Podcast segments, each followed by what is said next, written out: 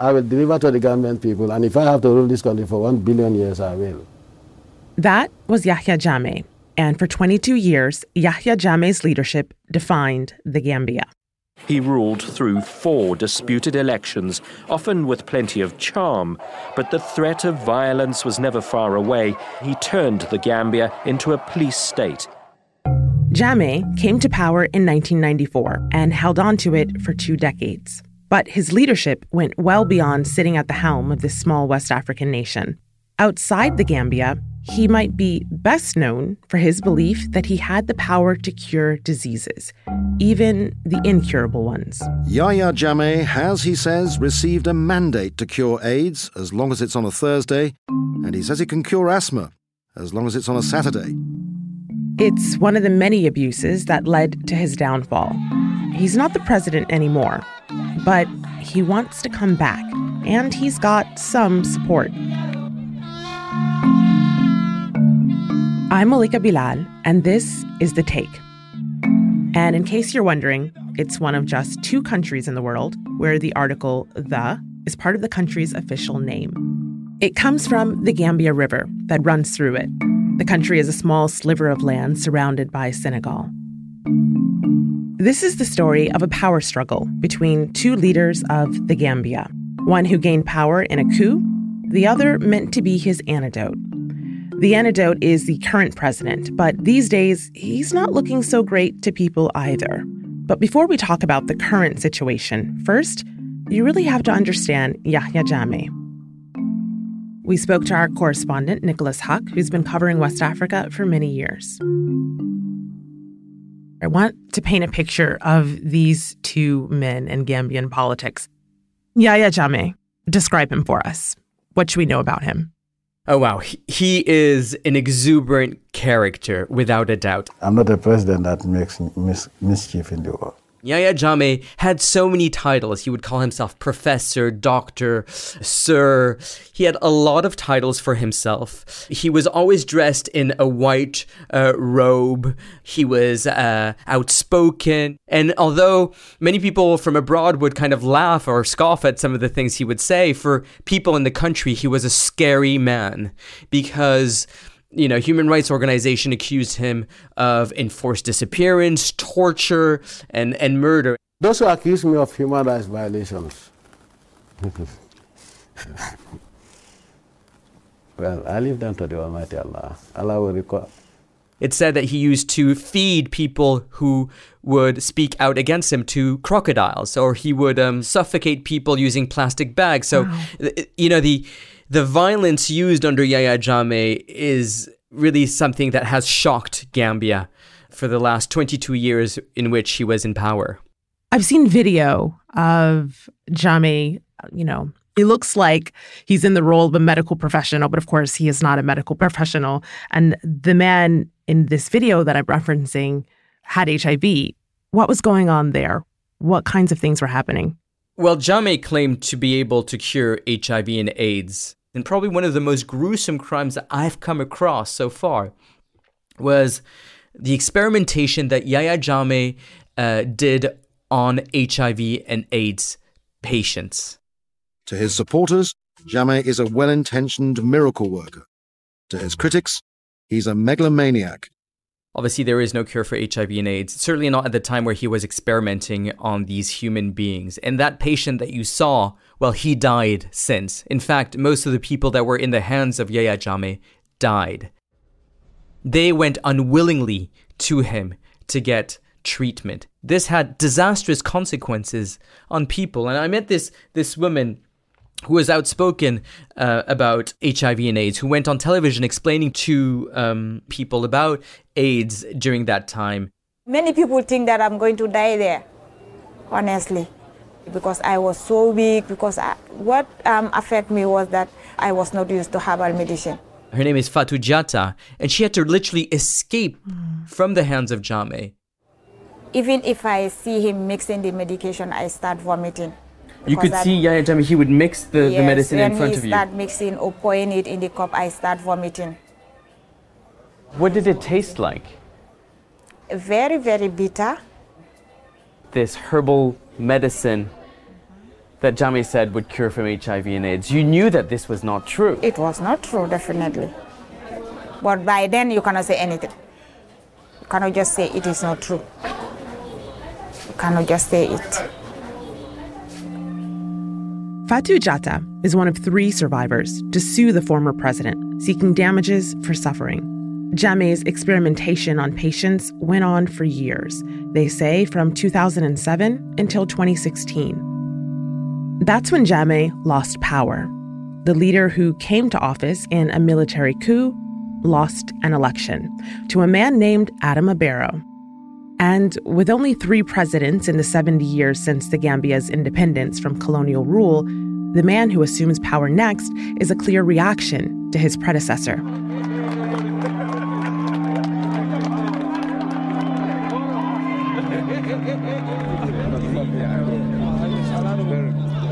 So, upon taking office, he promised to rule for only three years. And it was just under a plan that would help organize elections and kind of set the stage for a new leader at the end of that three years.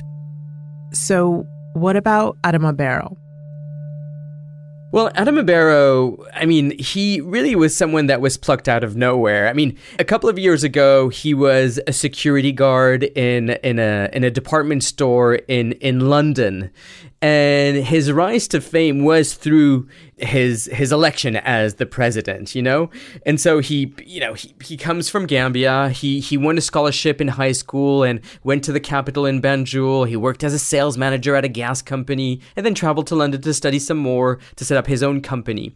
Uh, he worked as a security guard and then he came back to to Gambia set up a few business ventures Many Gambians recognize themselves in Adama Barrow's story in his personal uh, struggle, in him being a security guard, struggling as a student, or trying to make ends meet, and having to leave the country in order to do so because under Yahya Jammeh it was so difficult. So I think it, he resonated to a certain number of Gambians.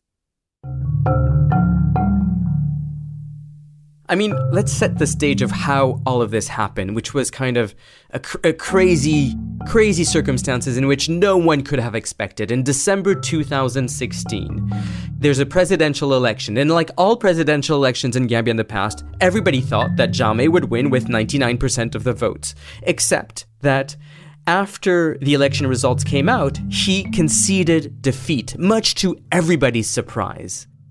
I've already made it very clear that I will never rule this country without your mandate since we started elections. And I will never cheat or dispute the elections.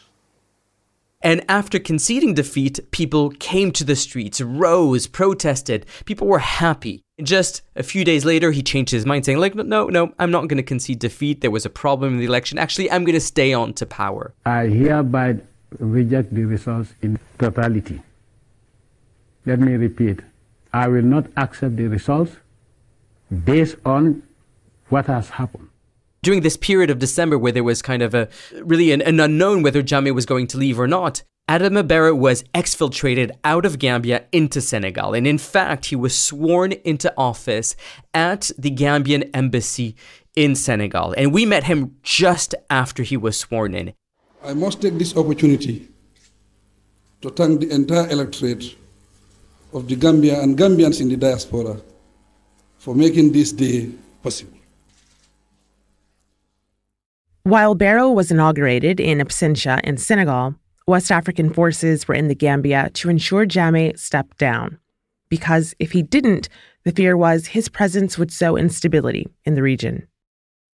And so then what happened was the West African forces entered the Gambia and they came in front of the presidential palace. And there's this very famous standoff where the Gambian uh, military are facing the Senegalese military. And suddenly the Gambian military start singing the national anthem. And then they let the West African forces come in, and then Jammeh is forced out of the country. Yahya Jammeh and his family fled into exile to Equatorial Guinea, ending 22 years in power and ushering in a new era. But the new presidency has not brought in the democratic utopia that people had hoped for. So, what have the past three years looked like under Barrow's uh, leadership?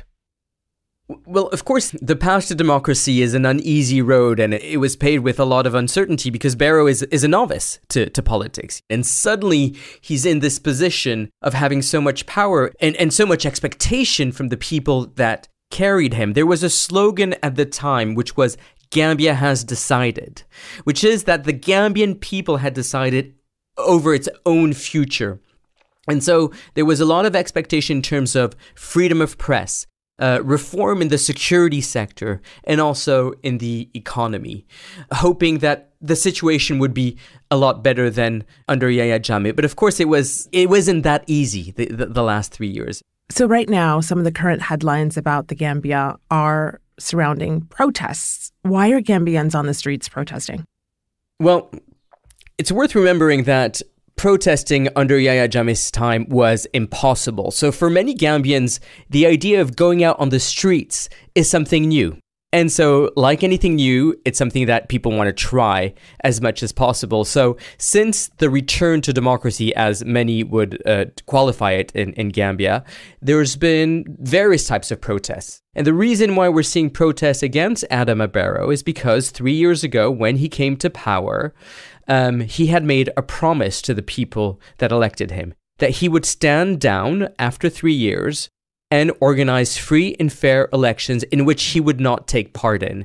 Adama Barrow pledged to use his short term to hold elections and transition into a democracy. But now he says he wants to stay in power and serve a full presidential term. That means two more years. He's saying, and his government is saying, that if he were to leave office now, that he would be in breach of the Constitution. The Constitution says that he has to stay in power for five years. So, in order to, to, for him to be by the books, he needs to complete his time in office. That's the official line. But of course, in the meantime, he has created his own new political party called the National People Party. He has engaged people from the Jammeh side to join his his political party. He started to dress like a Jammeh. So there's this fear that that he may just want to stay on in power as long as he can. So hope and change when he came in three years ago, and now there are protests in the street. Can you talk to us about some of the people who were part of those protests? So, you know, we weren't allowed to cover these protests, much to our surprise. Given that we had covered Gambia extensively, we were kind of surprised and shocked that they wouldn't allow us into the into the country in order specifically to cover this specific event. So that was the first thing Why that not? kind of surprised me. Of Wh- course, but why not? uh, Well, they, we never got an answer to that. We never got an answer to that. Um, so the protest was supposed to happen on the 19th of January. Well, they gave us accreditation for the 26th of January. Then the protest moved to the 26th of January. Then they moved our accreditation to the 28th of January, Wow. intentionally making sure that we wouldn't be there during those protests. I think uh, we were quite surprised that we weren't allowed in. Not only us, but the Gambians that had supported Adama Barrow at the time. The story is not often the journalist, but in this case, you are part of the story in a way. You have faced criticism and almost targeted vitriol online, at least. Tell us about that. Yeah, I mean, I was really surprised that our coverage would get such blowback, most importantly from people who had supported our coverage during uh, the election of 2016. And the undertones and the slurs and the use of language was really surprising. And it was most surprising by the information minister himself in the government. The way that they used Al Jazeera and me personally was shocking. So uh, I think this is the fallout, unfortunately, of something that's happening in the United States. It's a fallout of the Trump presidency. And this, people might not think about it, but this has an indirect impact on other nations. So, you know, us being singled out as the fake news sounds familiar, no? It sounds like, you know, that we're mm-hmm. like CNN in, in a Trump rally. And that's how it felt, for me at least. Though Nick's team was not allowed to cover the most recent protests, they relied on local journalists to document the story. As soon as the protests started, before even they started chanting, police fired tear gas and rubber bullets. And so people were stunned and shocked. And then the police started charging the people. And, and you have this incredible scene in one of our stories where we're interviewing someone and suddenly. Well, we voted for President Barrow for three years. If he wants to click onto power, we, will not going, we are not going to accept that. So this is what prompted all this chaos here, and we will not relent. We are not going to retreat, and we will not subdue to the power of the of, of, of the presidency.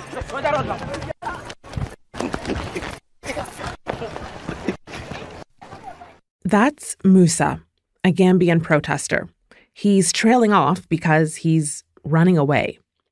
Police fired tear gas and rubber coated bullets to disperse thousands, like Musa, who were calling for President Adama Barrow to step down. The level of violence used is something that people had not seen since uh, Yahya Jammeh's time. And so that really shocked people. People that had maybe not you know, taken sides on this issue suddenly woke up to this. And and not only that, I think the international communities, diplomats and people seeing this were also very surprised. And Adama Barrow is is under pressure. He, he's he's going to need to be held accountable one way or another. Uh, he arrested 137 people, then he he set them free. There are still nine that are charged under treason, which are serious charges. These are the organizers, and these organizers are ordinary citizens. One of them is a lawyer. The other is has a has a shop. I mean, these are people who are just going out there that supported Adama Barrow in the first place, that really brought him to power, and now want to see him really hold to his promise. As part of that promise, Barrow created the Truth, Reconciliation, and Reparations Commission to investigate the trail of human rights violations Jammeh left behind. But while the commission was seen as a means for justice for Jammeh's victims, many reeling from his rule say they're still waiting. Now, the issue with the Truth and Reconciliation Commission is that so far a lot of the people that have come and admitted to crimes have been freed, and so the victims feel they haven't been exonerated for the crimes that have been committed. The other issue is what has come out is that it's clearly a criminal enterprise. It's not about kind of healing two separate like bodies. It's not like the Truth and Reconciliation Commission that we had in South Africa or in other countries. The country wasn't divided. There was this was a criminal group, you know. It, it was the people in power around Yahya Jammeh that were perpetrating those crimes. In some of the reports we're seeing, there are people in Gambia who want Jammeh back. Why do they want this? What are they asking for? So there's there's the issue of, of ethnicity, which is not really talked of. Okay, uh, Yahya Jammeh is Jola, which is an ethnic group in Gambia, a minority group in Gambia, and and the Jolas they feel like they're being discriminated against, and so they have grievances against against the current government. That's another failure of Adama Barrow of of having failed to to, to unite this country and to um, you know, to to tackle the grievances that there might be between various ethnic group. And so that's why we saw so many people take to the streets a couple of weeks ago, beginning of January, these pro supporters of Jammeh. And it came on the heels of a recording of Yahya Jammeh who had who was speaking to one of his um, uh, one of the political leaders of his political party saying, you know, he wants to come back to the country. And of course, Malika, there are some people who don't like Yahya Jammeh who want to see him come back to the country but to face justice. But Nick says it's unclear. Will Yahya Jammeh face justice under the government of Adama Barrow? And can Barrow's government stay accountable to the people who voted him into power in the first place? That's the quandary that the Gambia is in, still caught between the present and the past. It's unclear, though, politically, whether Adama Barrow and this government whether there will be justice at the end of this. And that's The Take. This episode was produced by Dina Kesbeh with Alexandra Locke, Priyanka Tilve, Ney Alvarez, Amy Walters, and me, Malika Bilal. Alex Roldan was the sound designer. Natalia Aldana is our engagement producer. Stacey Samuel is The Take's executive producer, and Graelyn Brashear is Al Jazeera's head of audio. Special thanks to Nicolas Haque and Hugo Bochard.